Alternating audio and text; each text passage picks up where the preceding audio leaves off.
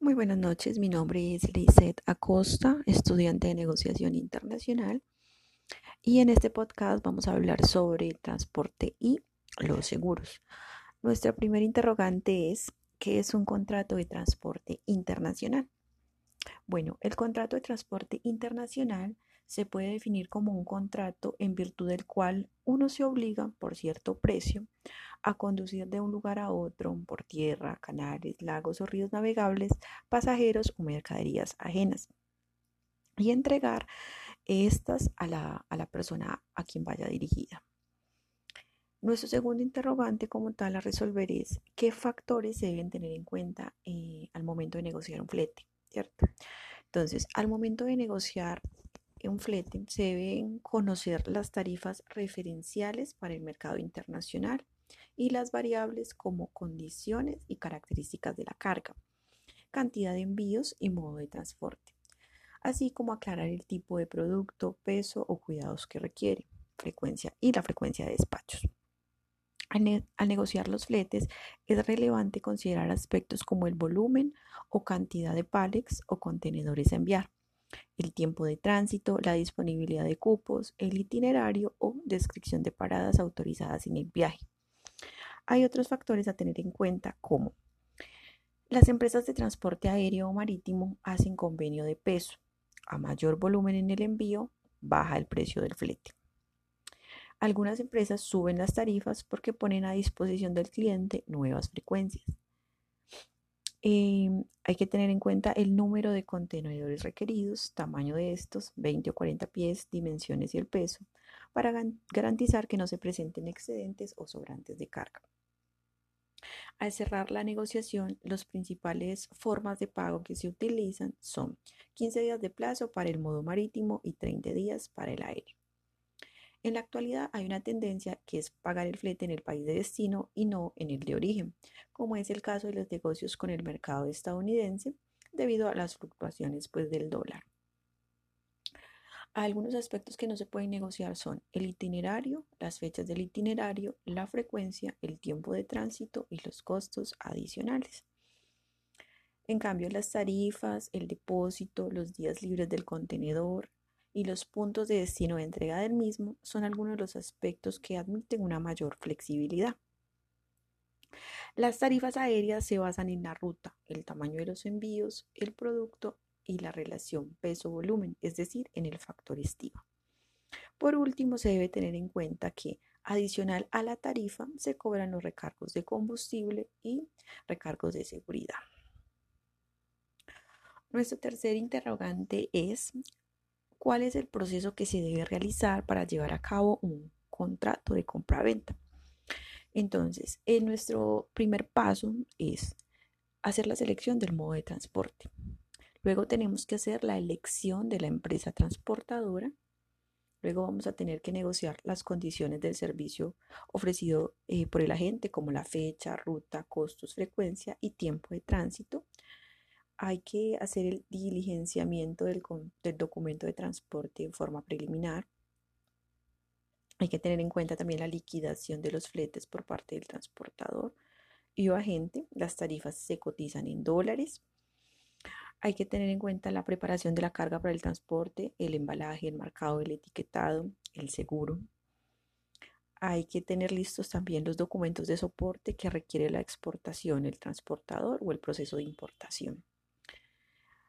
Em, otro ítem es que se debe tener en cuenta la entrega de la carga al transportador en el lugar acordado junto con los documentos requeridos.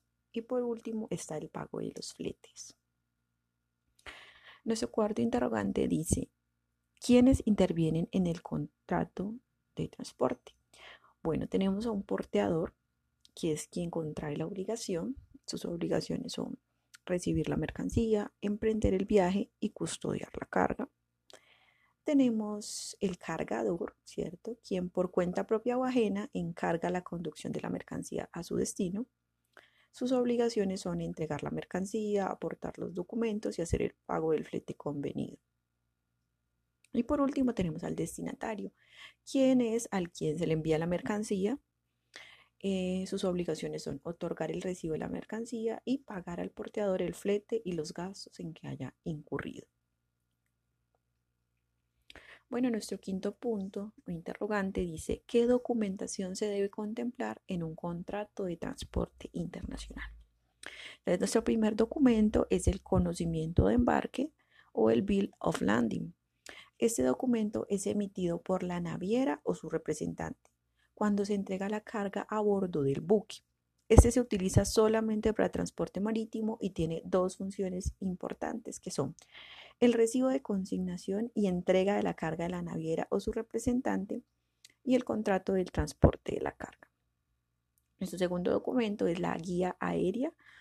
Em, en este caso es emitida por la aerolínea o su representante cuando se entrega la carga para el embarque aéreo. Esta solo se utiliza para transporte aéreo y tiene dos funciones importantes, que son el recibo y consignación y entrega de la carga a la aerolínea o su representante y el transporte y el contrato de transporte de la carga. Tenemos la carta porte, la expide el transportador para embarques terrestres por carretera o por tren cuando se entrega la carga. Esta solo se utiliza para transporte terrestre y tiene dos funciones importantes. Recibo de consignación y entrega de la carga al transportador y el contrato de transporte de la carga. Por último, tenemos la carta transporte operador transporte multimodal o ETM. Esta es generada por el operador de transporte multimodal cuando se entrega la carga. Esta solo se utiliza para transporte multimodal o combinación de diferentes tipos de transporte y tiene dos funciones importantes. El recibo de consignación y entrega de la carga al transportador y el contrato de transporte de la entrega. Nuestro sexto interrogante dice quiénes intervienen y cuándo se aplican los Incoterms y los seguros. Bueno, primero vamos a aclarar qué son los Incoterms. Estos son un conjunto de términos de tres letras que regulan las responsabilidades de las empresas en los contratos de compra-venta de mercancías. Definen también en qué momento y lugar se produce la transferencia de riesgo sobre la mercancía del vendedor al comprador, el lugar de entrega de la mercancía, quién contrata y paga los gastos de transporte y seguro, y qué documentación tiene que tramitar cada una de las partes. Bueno, entonces tenemos los siguientes tipos de Incoterms. El primero es el término E. En los términos E, el vendedor solo tiene que poner la mercancía en sus instalaciones a disposición del comprador. Solo hay un Incoterm dentro de esta categoría, que es el ex-works, que significa en fábrica. Tenemos entonces nuestros términos F. Los términos F se caracterizan porque el vendedor debe entregar la mercancía en el país de origen al transportista principal que es pagado por el comprador. Tenemos entonces el free carrier, que significa el transportista en el lugar convenido. Tenemos el free alongside ship, que es franco al costado del buque. Y tenemos el FOG, que es el free on board, que significa franco a bordo o puerto de embarque abordado. Tenemos entonces ahora el grupo de los términos C.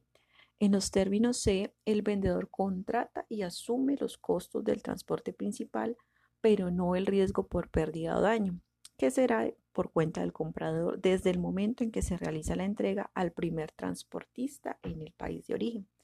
Aquí también tenemos entonces al grupo que es Cost and Freight, costo y flete. Tenemos el grupo COTS, Insurance and Freight, costo, seguro y flete. Tenemos al grupo Carriage Pay To, que significa transporte pagado hasta.